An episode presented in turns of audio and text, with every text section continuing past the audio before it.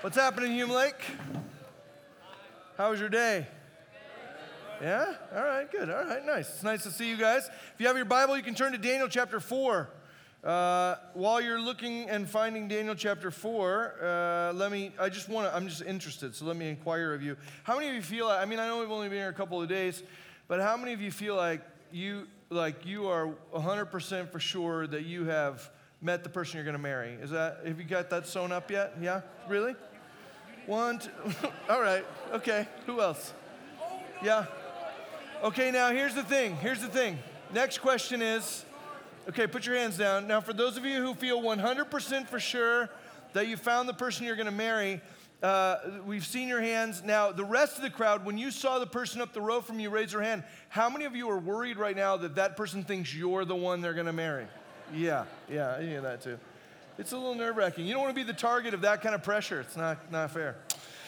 So here we come to Daniel chapter 4, and we've been looking at the story of Nebuchadnezzar and the story of Daniel and Hananiah, Mishael, and Azariah. And when we come to Daniel chapter 4, there's a couple of interesting things we want to look at tonight as we go through. But I want to give you just a couple of clues or some interesting facts, even just about this chapter. Interesting, uh, unlike the rest of the, uh, of the book of Daniel, this particular book is written in a different language. And you wouldn't know that because you have English translations in front of you. So uh, when you read it, it just looks all like English. But interestingly, Daniel chapter 4 is written in a different language, and it's written in the first person from Nebuchadnezzar's perspective. What we're getting in Daniel chapter 4 that's slightly different than the rest of the book is basically like almost like a journal entry, or in some ways a record from Nebuchadnezzar himself about something he experienced. And what he experienced uh, has highs and lows. I don't know what your, uh, what your most embarrassing moment is at this point in your life. We've all kind of had embarrassing moments. Daniel chapter 4 represents a moment of humiliation for King Nebuchadnezzar. Uh, and if you've ever had an embarrassing moment or a humiliating moment, you know that's not necessarily something you brag about. My, I'm gonna, uh, my most embarrassing moment, I'll tell you guys, happened when I was a freshman in high school.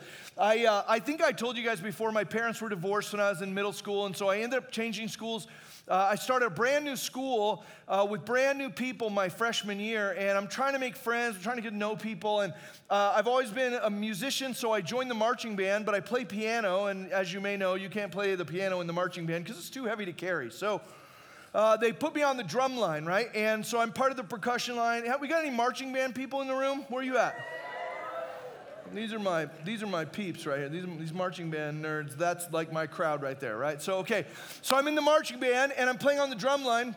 And we play all the football games, we do all the practices, and then everything's working up to Arizona State University Band Day. I grew up in Phoenix, and on ASU Band Day, that's the day when all the marching bands come and they put on their best performance in front of these nationally recognized judges, and you're hoping to get a high score, right? You can get an A, which is the best possible score for a marching band. You can get a one, a two, or a three. The three is the worst score, uh, A is the best, right? And my school, the particular school I went to in Phoenix, had only ever gotten A's. Like we were a, a band that had a great reputation, so we've been practicing like crazy. Freshman year in high school, they had me playing cymbals, crash cymbals. And if you know anything about crash cymbals in a marching band, what you're dealing with is basically like a big metal disc, right? You can see cymbals here on the drum kits like that. Uh, there's a hole drilled in the middle, and then they put a leather strap through the hole. You tie a knot on the inside, you hold onto the leather straps, and then there's two ways to play a crash cymbal in a marching band. The first way is the way I saw somebody even just do the gesture. First way you do it is by crashing them together. When you hear the Star Spangled Banner or whatever, that's what you're hearing, like ksh, ksh, ksh, like that. But what you might not know is that in a marching band, you can also play crash cymbals like a hi hat cymbal, which is the cymbal you see uh, over here on the side where you've got one on the top and one on the bottom. And so you put your cymbals together like this and they're horizontal. And in order to, to make those available to the snare drummers, the cymbal player then has to march all the routines in reverse, right? So you have to turn around basically and learn all the field routines backwards so that you can face the rest of the drum line and they can play their snare drums and the cymbals, right? That's all a setup. So by the time we get to ASU Band Day, all, there are other bands that have gone. We've got our uniforms on. We're standing on the sideline, right at the 50 yard line, waiting for the drum major to blow the whistle for us to walk out on the field. We're at Arizona State University Stadium. Uh, you know, there's like 10,000 people in the stands and uh, we're waiting at parade rest. We're waiting, and then uh, we're, like we're, they, they give us the two minute warning. They tell us we're about to take the field. We're going to play three songs. And as I'm standing, there's a freshman uh, the worst possible thing happens. My right hand cymbal comes unknotted. That knot in the leather strap comes unknotted. Well, the cymbal's heavy, so when that thing comes untied, the cymbal just slides off the strap. It falls to the ground. It makes this horrendous noise. And immediately, I've got all the upperclassmen, the juniors and seniors, who are cursing at me. You stupid, bleepity, bleeping freshman, you dumb, you know, we've been doing, working hard. You're going to ruin all our chances, right? So I panic, and I lean down real quick to get the cymbal. And when I do, I hear a noise that's worse than the sound of the cymbal crash. I hear the sound of my pants ripping. And uh, when I say my pants ripped, I don't just mean I got a little tear in my black, tight polyester band pants. Uh, my pants literally ripped from the bottom of my zipper all the way to my back belt loop, right? So, what I essentially have now are two separate legs attached by a zipper, okay? That's what I'm wearing. And uh, as soon as that happens, like, I know something bad has happened because I can feel the breeze, right? The guys behind me are like, dude, dude, we can see your whitey tighty underpants, right? And I was wearing like regular old Hanes, like briefs, whatever. And uh, there's nothing I can do, right? I mean, there's no way to like fix this. Now, just at that moment, I get my cymbal retied. And I'm like, I guess we just have to, like, the show must go on or whatever, right? So the drum major blows the whistle. We march out on the field. I can feel the breeze. The drum major counts us in for the first four beats. And that's when I realized that all three of the songs we're doing do not require a crash cymbal like this. All three of the songs we're doing require a hi hat cymbal like this, which means my first four counts are one, two, three, four. And I show my underwear to 10,000 people in the stands at Arizona State University, right? Not my favorite day. thank you so much. Thank you so much. I'll be signing underpants in the back afterwards. Uh, when we get back to school on Monday, that took place on a Saturday. We get back to school on the Monday, and my teacher has a video recording of the performance. And the video recording, he puts it up on the big screen, and the judges have microphones and they give us notes, right? So he puts it in, we're watching on the big screen, and it sounds like this. The judges go, Flute players, I love your pitch. It sounds beautiful. Trumpets, way to go with those high knees. Keep those high knees up, keep them up. Drumline, nice underwears. I'm like, no, the worst, right? Not, not a moment that I want to live forever with, right? Not a moment I want to talk about, although I, I just told, you know, a thousand people in here. But the rest of my the rest of my time in high school, people reminded me all the time of the time my plant, my pants ripped into. Right, it was a reputation I couldn't live down. It's interesting and worth noting that in Daniel chapter four, this isn't a story about Nebuchadnezzar that Daniel is telling. It's not a story about Nebuchadnezzar that Shadrach, Meshach, and Abednego are telling. This is a story about Nebuchadnezzar that Nebuchadnezzar is telling. And the reason why that's significant and important as we get started tonight is that I want you to understand that he learned something in this situation and he wants us to hear it from him. He wants us to learn from his mistake. So, as we dive into this tonight, let's just walk through it. Nebuchadnezzar in Daniel chapter 4, by his own account, has another dream. He's already had a dream. Remember, that was from Daniel chapter 2. Now we get to Daniel chapter 4. He has another dream. The first dream bothered him. The second dream, it says, terrifies him. Here's what he says King Nebuchadnezzar, to all peoples, nations, and languages that dwell in all the earth, that's us. He says, Peace be multiplied to you. It has seemed good to me to show the signs and wonders that the Most High God has done for me. How great are his signs, how mighty his wonders. His kingdom is an everlasting kingdom, and his dominion endures from generation to generation. I, Nebuchadnezzar, was at ease in my house and prospering in my palace, and I saw a dream that made me afraid. As I, lay in, uh, as I lay in bed, the fancies and the visions of my head alarmed me. So I made a decree that all the wise men of Babylon should be brought before me, that they might make known to me the interpretation of the dream. Then the magicians, the enchanters, the Chaldeans, and the astrologers came in, and I told them the dream, but they could not make known to me its interpretation. At last, Daniel came in before me, who was named Belteshazzar after the name of my God, and in whom is the spirit of the holy gods. And I told him the dream, saying, O Belteshazzar, chief of the magicians, because I know that the spirit of the holy gods is in you, and that no mystery is too difficult for you, tell me the visions of my dream that I saw and their interpretation. The visions of my head as I lay in bed were these I saw, and behold, a tree in the midst of the earth, and its height was great And the tree grew and became strong, and its top reached to heaven, and it was visible to the end of the whole earth. Its leaves were beautiful, and its fruit abundant, and in it was food for all. The beasts of the field found shade under it, and the birds of the heavens lived in its branches, and all flesh was fed from it. I saw in the visions of my head as I lay in bed, and behold, a watcher, a holy one, came down from heaven. He proclaimed aloud and said, Thus, Chop down the tree and lop off its branches, strip off its leaves and scatter its fruit. Let the beasts flee from under it and the birds from its branches. But leave the stump of its roots in the earth, bound with a band of iron and bronze amid the tender grass of the field. Let him be wet with the dew of heaven. Let his portion be with the beasts in the grass of the earth. Let his mind be changed from a man's, and let a beast's mind be given to him. And let seven periods of time pass over him. The sentence is by the decree of the watchers, the decision by the word of the holy ones, to the end that the living may know that the Most High rules the kingdom of men and gives it to whom he will and sets over it the lowliest of men.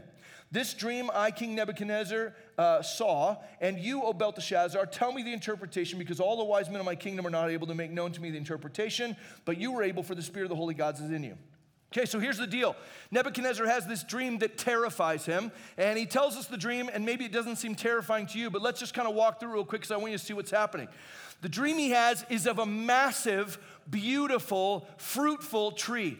And what he says is this tree can be seen from everywhere on the earth. And in fact, all the creatures of the earth come and they take shade under the tree and they are fed from the tree. In essence, what he sees is a tree that sustains and provides for all life upon the earth. And his dream is a representation of his perception of himself. Nebuchadnezzar is saying, you know, at the end of the day, I'm kind of a big deal. At the end of the day, King Nebuchadnezzar is the one that provides shade for people. I provide food for people. No matter who you are on the earth, you've probably heard about me because I'm a, I'm a kind of a powerful guy who provides for everyone, and everyone lives under my shade. Nebuchadnezzar sees himself in the place of God, essentially, saying, I'm the one from whom all life is sustained. As the dream continues, there's an angel, he describes him as a holy one, that comes and curses the tree. He chops the tree down. He doesn't uproot it, but he caps it, which means that while there is a punishment here, it's not an eternal punishment, right? He's not ruining the tree, he's just stopping and, and sort of stifling the tree for a season. He cuts off the branches, and the watcher says, This is so that people will know that there is a God in heaven, and he gives the kingdoms of the earth to whoever he will, right? We chop down this tree so that the tree will not be confused about who God is, right? And he says, The mind of a beast will be given to him, and his face will be wet with the dew of the field for seven seasons. Now, some of that's confusing but in essence, what God is saying through this dream to, to, Nebuchadnezzar, and we'll talk about this in a second, in essence, what he's saying is Nebuchadnezzar, you're confused because you think that you are the one who's providing for all of the earth. You think that you are in the place of God and that everybody else is an animal that you provide for. I'm going to show you, Nebuchadnezzar, God says, that you aren't the tree, you're one of the animals who needs shade and food and protection, right? He's helping Nebuchadnezzar to understand his proper place. Now, here's what we know, even by the first few paragraphs of the chapter. We know from the first few paragraphs of the chapter that Nebuchadnezzar learns this lesson because he writes to you and me all these years later, and he says, I'm writing and telling you the story, even though it's embarrassing to me, I'm writing and telling you the story because I want you to understand the good things that God has done for me.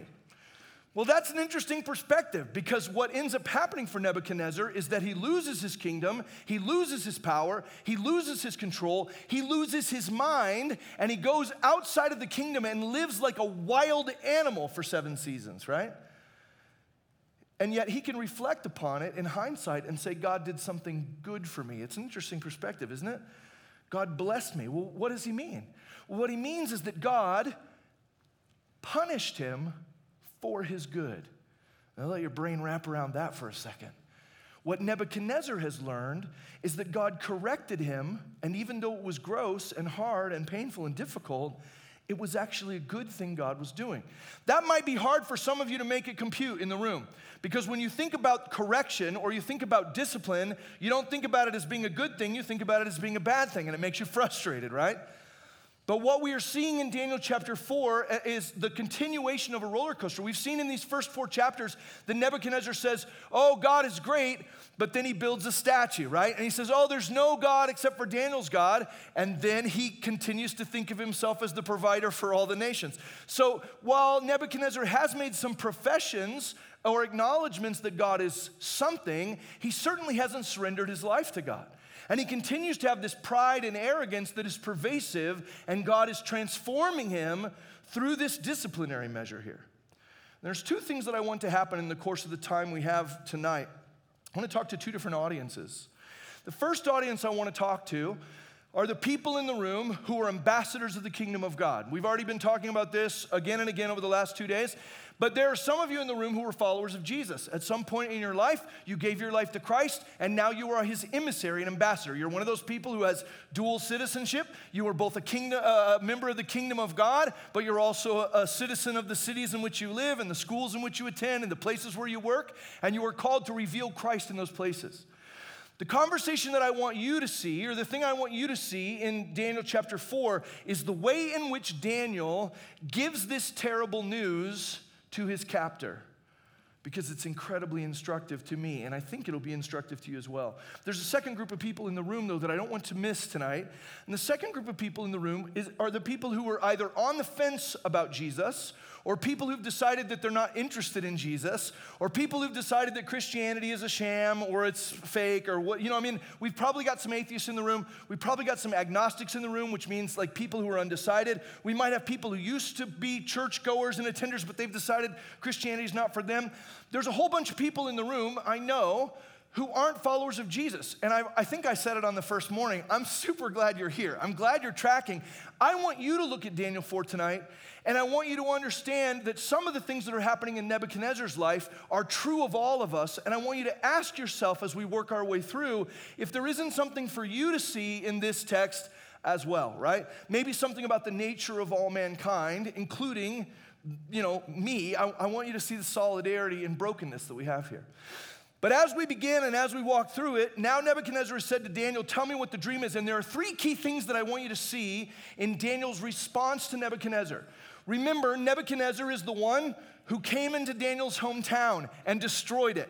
Nebuchadnezzar is the one that took Daniel and his friends captive and dragged them away from their homeland. Nebuchadnezzar is the one who threw his friends into the fiery furnace. Nebuchadnezzar is the one who took some of their holy items and stole them and put them in the temple of his pagan god.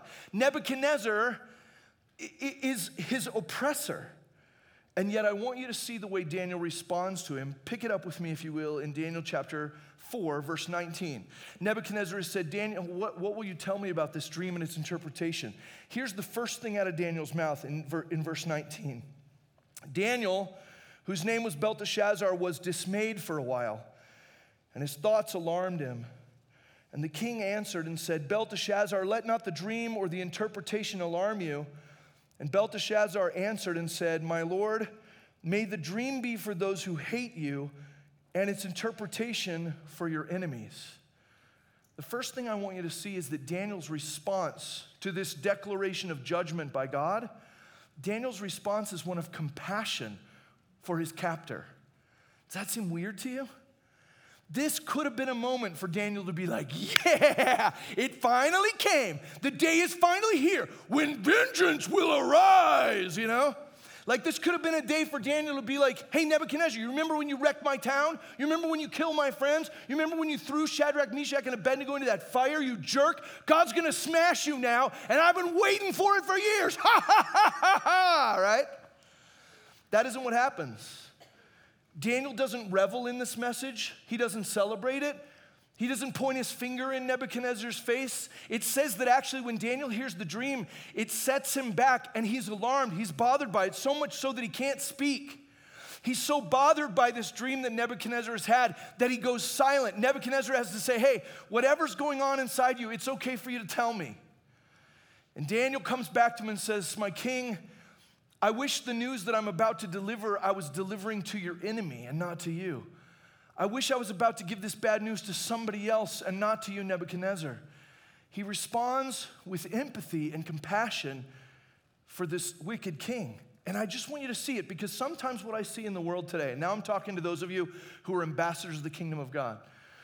Sometimes what I see in the world today, and it boggles my mind, are Christians, Christians in the world, who seem super eager to see sinner, sinners punished. Christians who appear on social media and in the news and in their churches and around the world to be going like, I can't wait for lightning to fall from the sky, right? and hurt all the sinners. What's bonkers about that to me, number one, is that that reveals nothing about the heart of Christ. If Jesus had wanted us all to be destroyed for our sin, he would have stayed away from the earth instead of coming to redeem us. But what also boggles my mind about a heart of a Christian that would seek the destruction of sinners is that every Christian is also a sinner right?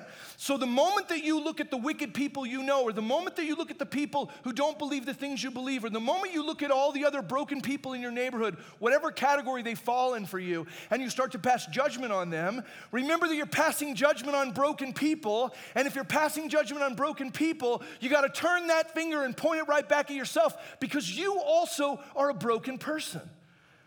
What I love about Daniel's response here in verses 19 and following is this compassion for the pagan king. There is no desire on his part to see Nebuchadnezzar punished. It's very different than what we see with Jonah, right? You guys know the story of Jonah? God comes to Jonah and he says, Hey, I want you to go to Nineveh and I want you to tell the people if they don't shape up, I'm going to destroy their town. And Jonah's like, uh, Wait, let me get this right. You want me to tell the Ninevites, my enemies, that if they don't clean up their act, you're going to destroy them? Well, for what it's worth, I want you to destroy them, and so I'm not going to tell them the message, right? And you know that story of Jonah. He runs the opposite direction. He ends up in the belly of a fish, all that stuff. You know why that happens? Because he wants his enemies to be destroyed. The book of Jonah is all about a guy who should have had grace and compassion because God had had grace and compassion on him, and instead, what he wanted was wrath for other people. If you're sitting in the room tonight and you're a follower of Jesus and you're eager or anxious for wrath to fall on others, you have misunderstood what Jesus has done for you. You've misunderstood what Jesus has done for you. What we see here is compassion, a heart that hurts for and with the suffering. Do you have a heart that hurts for and with the suffering? Daniel has a heart that hurts for and with the suffering, even when they deserve it. Here's the deal Does Nebuchadnezzar deserve this punishment? You bet he does, right? Is he prideful? Is he arrogant? Has he fallen in and out of faithfulness with God? Yes. Does he deserve the punishment? Yes, he does. And Daniel is still compassionate towards him and wishes that the message were for someone else. What we see in Daniel is a heart that hurts with and for the suffering, even when they deserve it. And the reason for that is that he also deserves it. Let me just refresh your memory and remind you why is it that Daniel and his friends are in Babylon? They're there as a punishment, right? Daniel has the ability, and wisely so, to be able to say, I'm here because me and my people were bad people and we made a mistake, and now you're gonna be punished for your sin, and I know how that feels, right? I know how it feels. I'm in this together with you. A heart that hurts for and with the suffering, even when they deserve it, because we also deserve it. Now, in order for you to understand that, we also have to talk a little bit about sin and the fact that sin is uh, universal. And admittedly, sin is kind of a weird word, so let me define it a little for you. When you hear people talk about sin, uh, sometimes it just seems like a churchy word, right? Some of you in the room who didn't grow up in church, you hear sin and you're like, I don't know what you're talking about.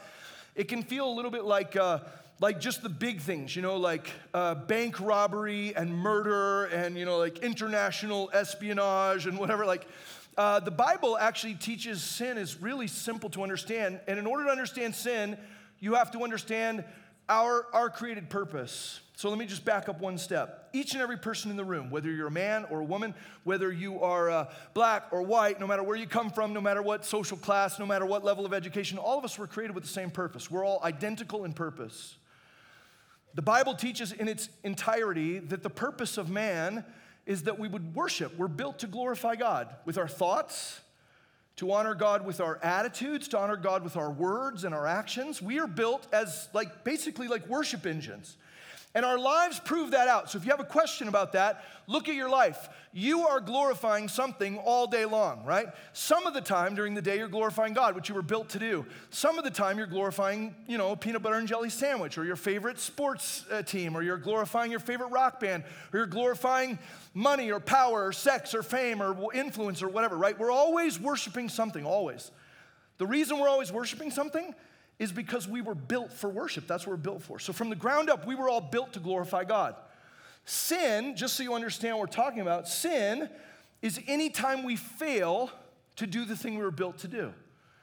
Anytime you and I fail to glorify God with our thoughts or our words or our actions or our attitudes, the Bible calls that sin. In fact, it's interesting, like sometimes when people think about Satan, they think, oh, Satan's out there and he's trying to get everybody to you know, put on a black robe and get pentagram tattoos and dance around a fire and listen to Ozzy Osbourne and kill chickens and stuff, right? Satan doesn't want to turn you into a Satanist. I don't know if you've ever thought about this. Our enemy, Satan, is real. And you know what he wants to do? You know how he's successful? If he can get you and me to worship anything other than Jesus, he wins, right? And that's actually fairly easy because the rest of society is gauged toward getting us to worship all kinds of stupid stuff. The Bible teaches that sin is any failure to glorify God. It's a falling short of the glory of God. In fact, Romans 3, if you want to look that up later, Romans 3:23 says, all have sinned and fallen short of the glory of God. All of us have failed to do the thing we were built to do.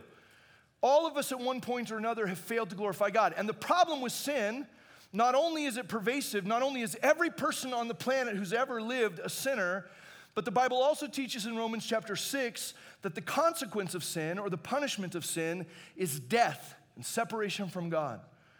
So everybody's a sinner, right? It's not just the bank robbers, it's not just the murderers. All of us have fallen short of the purpose for which we were created, the worship of God. And because of that, we're all separated from God because He's holy, and we're rendered spiritually dead because of that, right? Daniel in this passage has compassion with Nebuchadnezzar because Nebuchadnezzar's a sinner and so is Daniel, right? He's able to say, I wish I could give this message to someone else. I wish I could give it to your enemy. But in those moments where you and I are judgmental towards sinners, or when we're anxious to see God's wrath fall upon them, when we're eager to see them smitten, or whatever you want to call it, right? When you become hateful towards people who are broken, there is a hypocrisy in you because you yourself are broken. You're condemning people who are exactly like you, but maybe just in a different category. Does that make sense? The people of God, the ambassadors of God have to be people of compassion who find solidarity in brokenness with broken people, because it's us too. Not only do we see compassion, let's keep going. First thing we see is compassion. Let's keep reading. Daniel says, My Lord, may the dream be for those who hate you and its interpretation for your enemies. The tree you saw, which grew up and became strong so that its top reaches to heaven, and it was visible to the end of the whole earth, whose leaves were beautiful and its fruit abundant, and in which was food for all, under which the beasts of the field found shade, and in whose branches the birds of the heavens lived. It's you, O king, who've grown and become strong. Your greatness has grown and reaches to heaven, and your dominion to the ends of the earth. And because the king saw a watcher, a holy one, coming down from heaven and saying, Chop down the tree and destroy it, but leave the stump of its roots in the earth, bound with a band of iron and bronze in the tender grass of the field, and let him be wet with the dew of heaven, and let his portion be with the beasts of the field till seven periods of time pass over him. This is the interpretation, O king. It's a decree of the Most High, which has come upon my Lord the king that you'll be driven from among men, and your dwelling shall be with the beasts of the field. You'll be made to eat grass like an ox, and you shall be wet with the dew of heaven. And seven periods of time shall pass over you, till you know that the Most High rules the kingdom of men and gives it to whom he will. Do you think this was an easy message for Daniel to deliver? He's got to say some kind of tough stuff there. He's got to look at his captor and say, You're about to lose your kingdom, and you're about to lose your mind, and you're about to lose the respect of all the other kingdoms of the world because you're about to go bonkers crazy and live in the woods like a wild animal. You think that was an easy message to declare? It definitely wasn't. I, I, the second thing I want you to see that I find impressive in Daniel's response is that he delivers the message not only with compassion, but he delivers the message with clarity, right? And clarity is a little tricky because sometimes we're tempted to water the message down to make it a little bit easier to deal with, right? We're tempted to water the message down. It's tempting as a speaker to want to get up in front of people and instead of telling you that you're all sinners and that you're all broken and that because of that sin you're separated from God, it would be way easier for me to get up here and be like, let me give you five key ways to have fun at camp, right? Or let me give you five key ways to find the person of your dreams, right? Let me give you five key ways to be a great human. I don't want to necessarily have to get up here and say to you, hey, you and I are busted, and that separates us from God, and we'll be separated from Him for eternity. That's a hard message to declare. But I don't do anybody favors if I water that message down. Does that make sense? If I avoid clarity. There's something beautiful in the fact that Daniel doesn't pull the punches, he just puts it out there. I remember one time I had my kids at Target, and, uh, and they were little, and we're in the toy section, and I'd already told my kids we weren't buying anything, you know, but my son Jack, who was little at the time, he goes, uh, I want that truck. And I was like, well, you know, I appreciate that, but we, uh, we're not buying any toys today. We're just looking. So, um, you know, like, let's keep going. And he goes, I want the truck. And I was like, hey, dude, like, do not raise your voice to me. Like, have you guys ever been in Target and you've heard that family where there's like one kid that's screaming? That's my family. We were at Target together. So fun. Um, anyway, my son Jack is like, he starts to go, I want the truck. I want that truck. And I leaned over and I was like, dude, we're not gonna have like a big, like noisy mess in the Target. If you can't be quiet and you can't be nice, then daddy's gonna take you out to the car and you and I will sit out in the car and mommy will finish the shopping. And he goes, I want the truck, I want the truck. So I scoop up my kid, right? And I'm walking. Of course, the toy section's in the back of the Target, right? So I gotta carry this screaming kid out of the Target. People are looking at us. About halfway through the Target, he starts to change the thing he's yelling. And instead of yelling, I want the truck, he goes, Please don't lock me in the car again. It's hot in the car. Children can't breathe in the car. No. And I'm like, I've never locked this kid in the car. I'm gonna be sitting in there too. We're gonna have the air conditioner on, you know? Like, come on. But like, people are looking at me and they're like, This dad is a bad person, you know?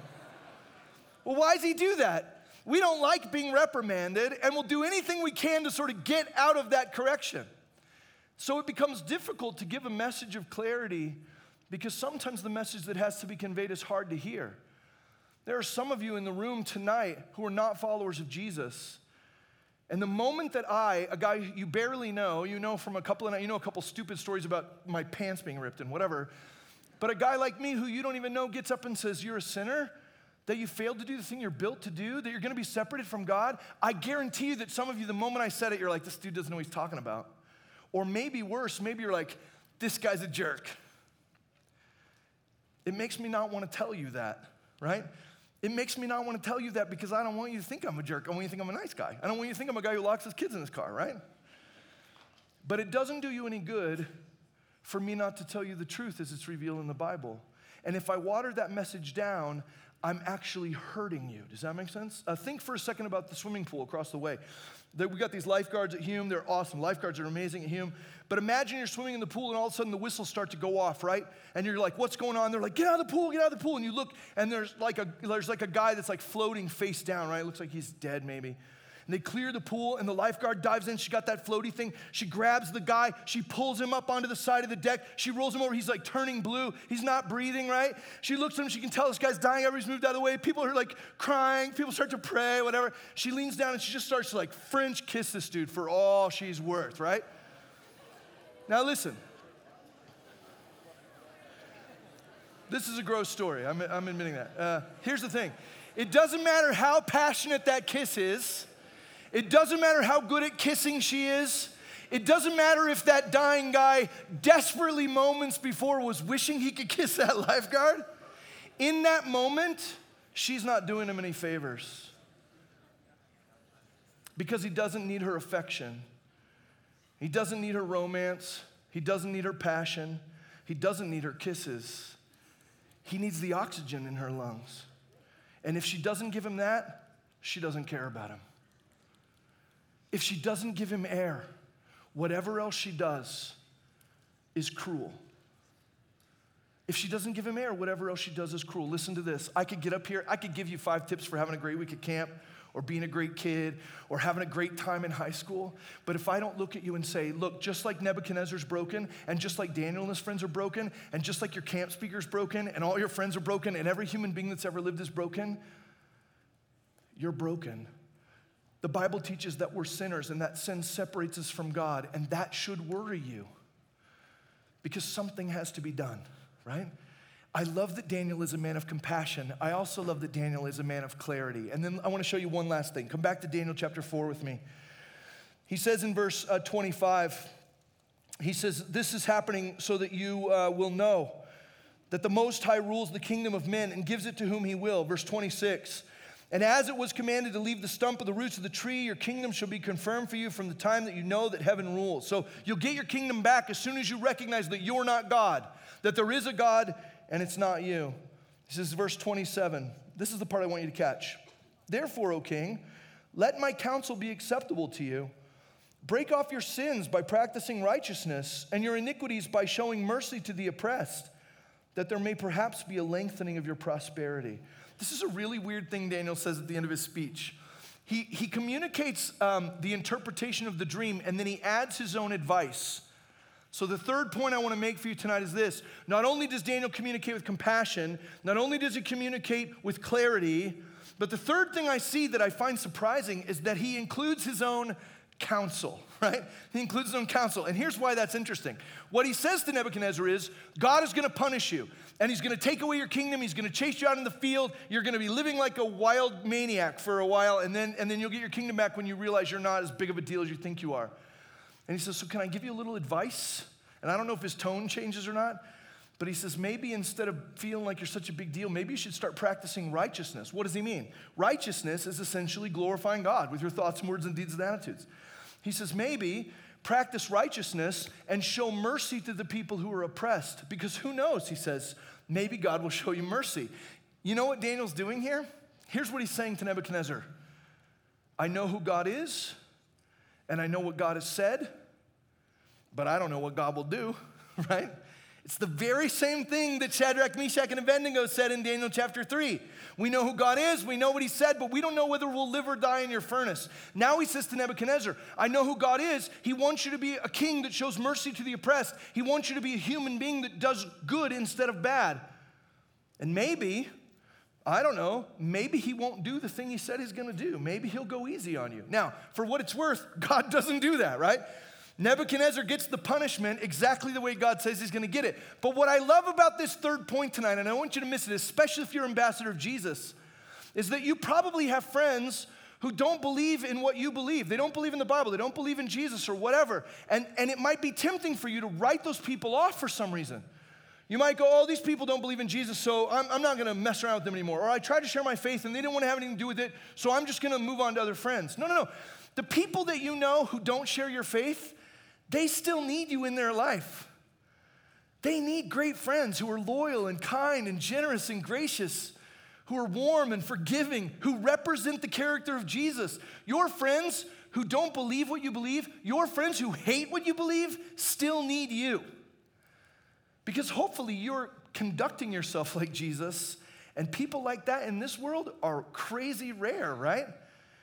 Daniel says, Hey, can I throw my two cents? I- am hoping that maybe God won't do this whole thing. I know who He is, I know what He said, but maybe if you change your ways, God will go easy on you.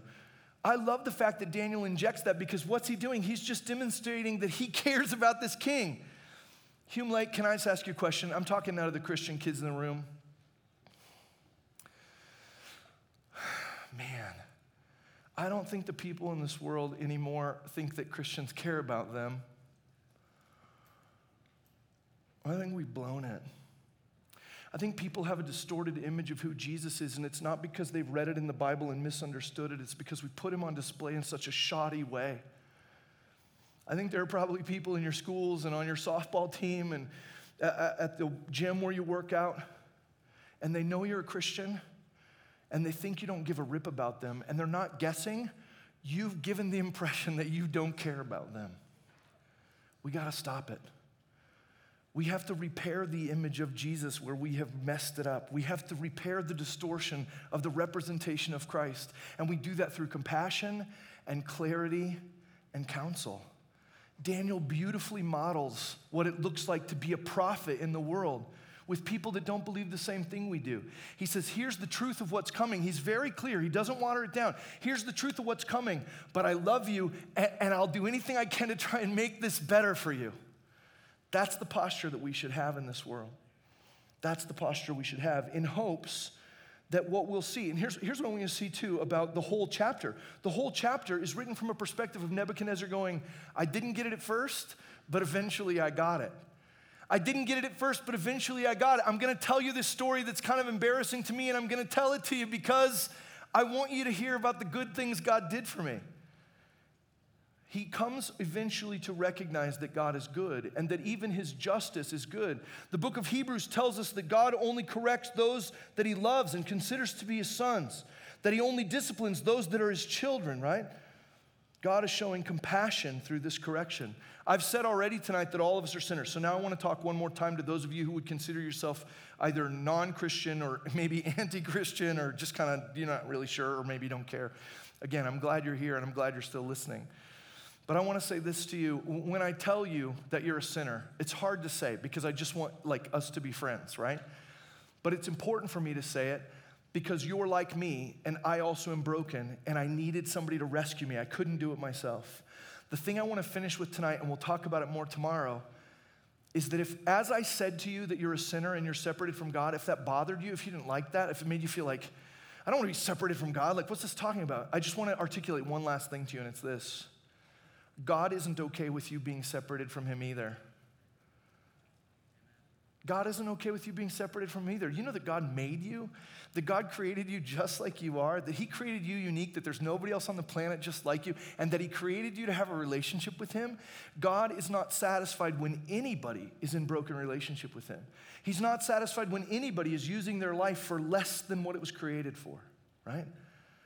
And so, what I want you to hear me say tonight, if you're agnostic or you're atheist or you're a person who's maybe post Christian or whatever, if you're in one of those categories, I just want to remind you, and you can choose to believe me or not, but I want to remind you that God isn't satisfied with your relationship with Him, and He desperately wants you to know Him. That He desperately wants to have this relationship with you restored. And He will do whatever He can, which ultimately meant sending His Son Jesus to come and take the sin of the world upon himself. We'll talk about that tomorrow. Tonight, as we wrap up, let me just do two things. I want to invite those of you in the room, no matter who you are, to think about your own brokenness. To think about your own brokenness, not for the sake of working yourself up into a bunch of sadness and whatever, but for the sake of just recognizing how blessed you are to have received the grace of God.